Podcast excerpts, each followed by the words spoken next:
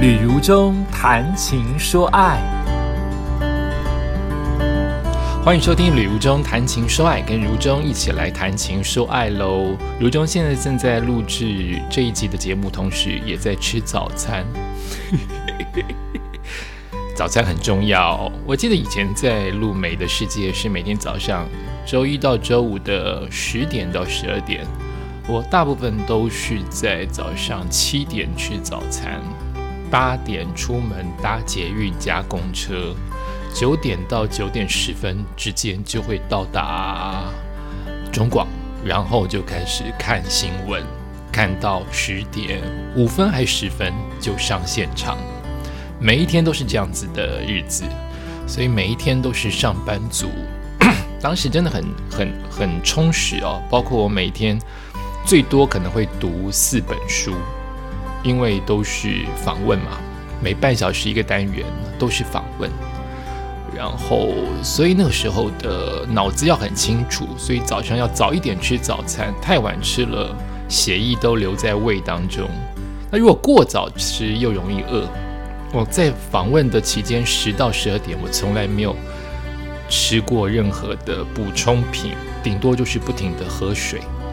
前些日子上阿娥的节目，阿娥还提醒我说，他还记得我上节目，在当年还没有 SARS，还没有那个像现在的疫情的情况，我就已经拿酒精在喷麦克风。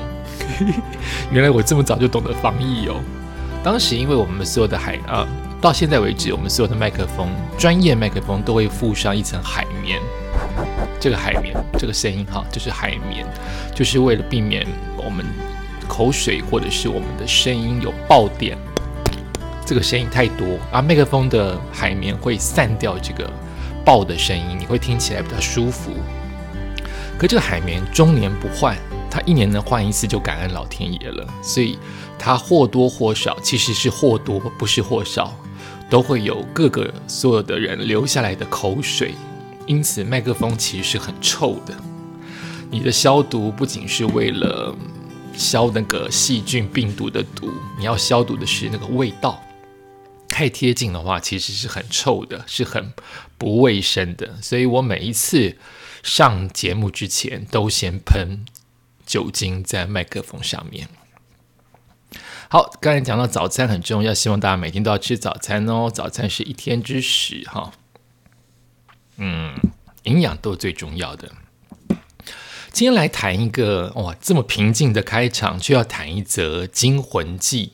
如果时间够的话，就来谈三则惊魂记。所以今天进行的是谈情系列，因为我朋友的这个故事太惊悚了，我一定要分享给大家，要大家保护好自己，不怕一万，只怕万一呀。我的朋友跟他的老婆在开车去拿车的时候。经过一个 B 三，就地下三楼的地下室的停车场。停车场能多亮呢？又不是豪宅的停车场，大部分公共空间的停车场有一种闷的味道或臭的味道，以及不是那么明亮的光线。他就去三楼拿 B 三去拿车，然后整个 B 三在夜间也刚好没人。其实停车场，除非是很热闹的 Costco 那种大卖场，经常会有人来来去去，不然其实大部分搞不好有人进来也是离你很远的车。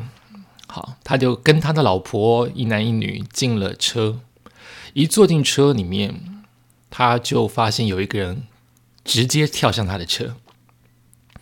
他跳上了车，当然。谁都会怕嘛，不管你长得多壮，不管你再雄壮威武，有一个人在你的后面想要制服你，你当然会怕。所以他当时急急着，一开始急着想要做制服的动作的时候，因为人一旦惊慌了，或者是太出乎意外，怎么会有人跳到你的身上？一个男人，好，一个面露凶光的男人。那我问他你怎么会记得他面露凶光？因为我的朋友是从事心理辅导的工作，他看得出来一个人的眼神，那个那个眼神是充满了攻击性跟恨意，冲上来面露凶光。我的朋友一急，因为他要保护他老婆，以及当下他就是不知道车子要不要开走，因为那个人正在上车，那个脚跨进一半，所以他又想踩油门，又想要回头喝止那个男人，所以在这种犹豫之下，那个男人就上车了，很恐怖，对不对？在地下停车场，就算是你两个人、一个人，你也会怕有人在你后面要制服你。那个人还没有动作要对他们做什么，只是冲进来，正坐下来的那一刻，他老婆急中求治啊！你也可以说赌上了所有的智慧跟勇气。他老婆暴跳的大叫，他先生就是我的朋友，从来没看过他老婆那个分贝。超乎一般正常人的大叫狂骂，一方面尖叫求救，也一方面狂骂：“你干什么？干什么？干什么？你你要为什么？上来？”就狂骂，大声到不行，把我的朋友吓到了，也把那个后面要对他不知道怎么？的的那个，你就把他当歹徒好了，因为你不知道他的用途嘛，干嘛上你的车？也把那个人吓到了。那个人一吓到，听到那个声音太大声，他老婆的声音狂叫。愤怒的狂骂的声音过于大声，应该连 B two 都听得到。就是你把你全身最大的力量放出来，尖叫、大叫、狂骂。所以这个歹徒就犹豫了一下，还没有坐，完全屁股还没有坐下来，就跳出车外。跳出车外的时候，我的朋友马上要把那个门关起来。关起来，他还没有办法关嘛，因为没有自动关嘛，他就要。踩油门往前冲，往前冲的时候，车门就关起来了。那个人就追上来，所以多恐怖，多恐怖！那个人就追上来，哎呀，这就告诉大家，你平常真的要练习啊，碰到危险的情况要练习。不，就算不练习，就算没有预防的演习，你也要熟知你的车上有什么东西，有什么装置，有什么可以保护你的部分。我的朋友长期不锁车，他不会有习惯一上车先把四个门锁起来，所以他已经开了这么多年，他太相信人了。他不锁车的情况之下，他不知道怎么去锁这四个门，所以他油门往前冲的时候。他的老婆跟他说：“赶快锁门，赶快锁门！”他找不到那个锁门的点，所以车门没有锁，他按不到，怎么按都不是按到车门的锁门，按到上下的车窗，所以那个人就追上来，急走的追上来，你也不知道干嘛，就是面露凶光，没有说话，没有表情的往前冲，要对他，可能是一个认错人的人，也可能是个歹徒，也可能是精神病患，等等等等各种可能，但你就是怕嘛。他还是跟上来了嘛？你已经呵斥他，他还是跟上来了，所以他们就一路往前冲，这个人就一路往后跟，他老婆就就是报警，但警察你也不能怪警察姗姗来迟，他在 B 三嘛，警察要确定你呀，你讲话时候又慌张啊，所以警察来的时候，这个人已经不见了。那后来有没有调监视器，或者是后续我就没有再往下问了。你觉得恐不恐怖？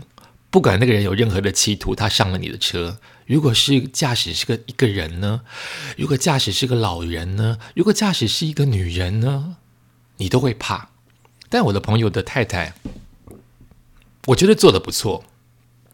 当你刀子已经在你的脖子上了，你尖叫当然会危害你的性命。但你当下你比他快，他还不知道有任何企图的时候，他用放全身的百分之两百的力量呵斥跟大叫，我想是会有一些喝阻作用。这是我朋友第一件发生的事情，要提醒大家：停车场总有死角，就算有监视器，就算他可能会有人，它终究是一个密闭的。也许无法求援的地方，请大家小心再小心，不要认为我不会这么倒霉。即使是男生，即使你是老人，呃，你在真的碰到危险的时候，你真的是不会，他就是要你的钱，要你的色，要你的命，你真的就只能靠当下的理性跟冷静去判断，你得去做哪一种护卫你自己的动作。但你发现了一些危险的情况，其实是可以相信你的直觉的。很多人说，如果一个女孩子在搭电梯的时候，她就是发现电梯有人要进来的那一刻，她觉得不舒服，或是怎么这个电梯这么黑呀，都没有人，我还是不要坐这个电梯好了，我还是跟等到有人的时候再跟我一起上楼开门。这都是直觉。当你觉得不舒服，这个人进来你感觉不舒服，不是歧视哦，是你自我保护。你没有要做任何事情嘛，就是你要提高警觉。电梯呀，死角啊。晚晚下班加班时候的夜班呐，上早班时候的早班呐，开铁门呐。如果你发现任何你觉得不舒服，即使你没有看到任何的人，或是你看到那个人，或是你看到那个和慈祥的人，你都觉得为什么？我觉得心里有一种害怕，那种直觉讲不出来直觉，请相信你的直觉，你就不要去接近，你就赶快远离。很多人说这个直觉是绝对可以保护你的。动物有直觉，人类也有直觉。好，反正你也不会说出来。他没有碰你之前，你不会叫他色狼嘛，对不对？但你心里觉得好奇怪哦，你就不要上。你你也不知道未来会发生什么事，那就不要知道。不差这么一点点时间，你要去地下室，你要去停车场，就找你的亲朋好友，找你的同事，不要怕被笑，因为每个人都需要有帮助的时刻，请他跟你一起下去。好，安心一点，多一点防范。你永远不知道你社会当中会碰到怎么样的陌生人。好，这是第一个故事。有时间我就再讲第二个故事。第二个故事更毛，我可能在 N 年前在我的广播里面曾经提过，但因为这个故事有它的代表性，听说常常发生，所以我要再讲一次。就是有一对夫妻在，又是夫妻哈，但跟跟跟跟对象无关啊，因为你我都可能碰到。就是这对夫妻在睡觉睡觉深夜的时候，老公啊打呼熟睡，老婆浅眠被老公吵醒，但他已经习惯多年了，就是眼睛眯眯着睡，半睡半醒，每一天都很累。他这个时候听到他的房间里面有声音，房间里面有翻动的声音，各位啊。你平常住在家里不会闹鬼，好不好？好，那就是什么呢？宠物吗？啊，你有养宠物是什么呢？小偷，对，小偷已经进到他的房间里面偷了，毛不毛？各位真的很毛，就是你在睡觉。你是你你不管是一个人两个人，你都是没有防范的，在躺在那边。小偷不是特偷客厅，不是偷你隔壁的房间，已经偷到你的房间里面，跟你近距离只有两公尺到一公尺。所以这个太太就眯眼睛，慢慢因为够黑嘛，慢慢的真的啊，真的有一个人靠哇塞，有一个人在你的房子，就在你的身边，一公尺五十公分，在翻你的东西。这样子的歹徒一定有所准备，因为是二比一，一男一女，他一定有带东西，一定有带家伙。各位，真的真的，当下就是冷静，当下就是想好怎么做。我也不知道当下怎么做，当下就会有直觉的反应。但我觉得这个女人做的是对的。毕竟她现在跟我讲这个故事是平心静气，是保护好生命的。她就是从头到尾都装睡，并且祈祷她的老公也别醒来。所以这个贼就真的偷走了手表啊，简单的一些钱包啊。但是一般人就心里想：你赶快偷，赶快走，太可怕了。所以那个贼就偷完了，就离开他们家。她才把她老公叫醒，说：“可有人在我们旁边。”才报了警。各位，多恐怖！有人居然这么嚣张的在你睡觉的旁边，紧邻着你偷东西。这个时候，万一真的是你不小心惊醒，你的生命真的可能会受到危害。想到就觉得好恐怖。所以平常除了……居家的安全不是你通通都要弄死弄铁窗铁门呢？那万一失火怎么办？好，那可能还是要有一些逃生的设备。而是你当下碰到这么危急的事情，如何去判断最正确的事？我觉得他当下没有叫，哎，你是谁？我觉得是正确的，让他偷完。如果他当下真的，我也不晓得，哎，如果他真的当下刀子架上来了，把你叫醒，哎，你是不是要有一些防卫？好比。先把枕头、棉被准备好，他万一在刀子过来的那一刻，奋力的一拳过去或怎么样，我不晓得，我没有资格讲，我不是警察，我不是保安人员，我不晓得当下的情况。甚至甚至他也许你也是睡着的情况下把你摇醒，该怎么办？想到就是噩梦一场，你只好当下见招拆招，冷静理性，不要感情用事，保命为要。钱财真的是身外之物，安全最重要，大家小心。所以居家当中一些保全设备啊，一些邻居之间的守望相助啊，一些管理委员会啊，一些自己在家里的，你至少知道自己家里的逃生的空间在哪里。万一大停电，就算是失火了。嗯，你可不可以很自然、很轻松、很方便的走出来？你最近的出口，万一是全部停电的状况之下，因为火灾，如果是一种火灾的状况，火灾有烟、有毒、有呛，而且火灾的烟是黑色的，你看不到的情况之下，你可不可以很快的找到逃生的地方？这都是平常的练习、平常的演练，不要觉得很孩子气。它就是需要演练，就是需要走个一两遍，你才会知道最近的逃生的部分。还有时间就再讲一个恐怖的故事，是发生在我们家，也是跟治安有关系。但是那件事情我不在场，阿弥陀佛，感谢老天爷让这件事情没有发生的更糟。那个时候是我爸爸还在的时候，我爸爸还在，他就是常年跟我妈妈都是分床睡，我爸爸睡一床，我妈睡一床。我妈妈睡主卧，我爸爸睡在比较小的房间，但比较靠近厕所的房间。所以那个时候，因为我是住外面，我不晓得家里还有养狗哦。我的露露当年还在哦，但狗是养在阳台后阳台。好，这个情况是怎么发生的？哎，露露在吗？我想一下，露露那天不在。对，所以你说肖小跟小偷是不是很机灵？露露那个时候在我的。在我的分租住在外面的家，露露不在爸爸妈妈家，所以他才可以这么的。他就是知道，不然他怎么会刚好在这一两天露露不在的时候，狗狗不在的时候就进来？好，那个就是事情已经发生了，毛就毛在这一点，但平安也就在这一点，就是我们家照常生活，直到有一天发现了。其中一个房间有脚印，墙上都是脚印。因为只有我爸我妈在家的时候，他们不会去看，家人老花了，家人老人了，他们不会去检查哪一个房间有脚印嘛？你不会有这样的意识到，你怎么会特别去发现脚印呢？他会发现，哎，这间怎么墙上都是脚印？哇，有人在雨天，其中一个雨天穿着胶鞋之类的鞋子进来啊，好恐怖！我想到就觉得好恐怖。所以他可能两脚脚印跳进来的时候踩到了墙壁，白色的墙壁。那他的路径怎么住路径呢？就是露露睡觉的后阳台，后阳台有一个铁窗，那个就是我们的安全门。所以即使开着安全门，真的是为了火灾的逃生，你也要注意那个锁。那个那个人就把。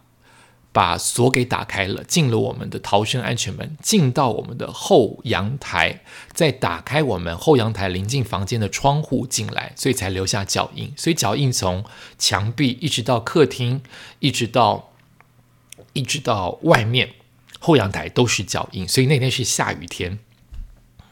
你知道可怕的事情是？我们的阳台，他如果他窜进来的那个阳台的那个入口逃生门，其实是紧邻着隔壁家，也就是说，这个人进来的时候，隔壁家应该也听得到。你要去怀疑隔壁家吗？是隔壁家逃进来，隔壁家就是小偷吗？不然隔壁家怎么会听不到？还有一种可能，因为大雨，所以叮叮刚刚，别人以为是动物或是风跟雨。不会去介意，不然那个根本是紧邻的状态，他也可能会偷到隔壁家，但没有，他偷到了我们家，我们家没有没有没有损失任何东西，阿弥陀佛，因为只有两个老人在，你要偷什么？你只怕惊醒了老人，伤害了老人。他的脚印进到了我爸爸的房间，还好没有进我妈妈的房间，我妈房间是锁起来的，所以他可能测试了。整个家发现我爸爸一发现我爸爸是一个病人，可以为所欲为的乱偷，但是没有看到任何东西可以偷。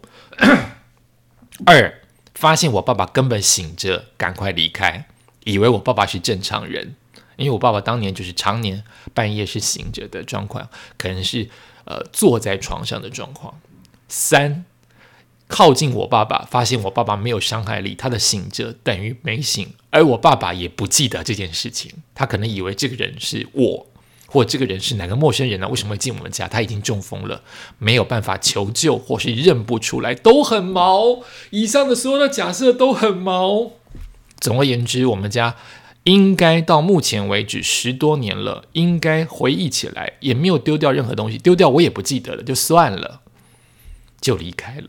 那一天就是我们家的狗狗跟我不在的那几天，所以歹徒怎么会知道？你有没有觉得很奇怪？但你不能怀疑，你怀疑的话，你人生都工作也做不下去，生活也不生活不下去，你就会东想西想，到底发生什么事？到底发生什么事？所以以上的归类。都不是马后炮，因为我们每个人都可能会碰到这件事情。你就是要提前做防范，在无法提前做防范的情况之下，就是多做平时的演练，或是当下冷静、冷静再冷静，理性、理性再理性，不要感情用事，相信你的直觉，保命为要，钱财不重要，而且不要认为我不会那么倒霉。每一个人碰到。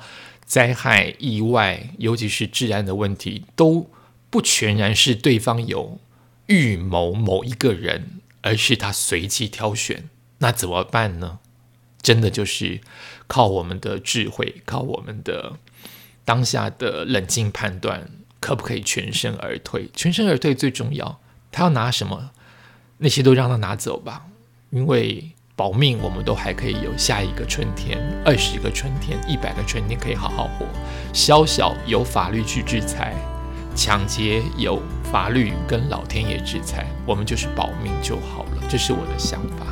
好，把这样子的恐怖的故事告诉给大家，就是希望大家平常的时候，不仅告诉自己的家人，告诉自己家的老人，告诉自己家的小朋友，不管男生女生、男女老幼，都要多加的防范。感谢你收听今天的旅游中谈情说爱，我们下次再见喽，拜拜。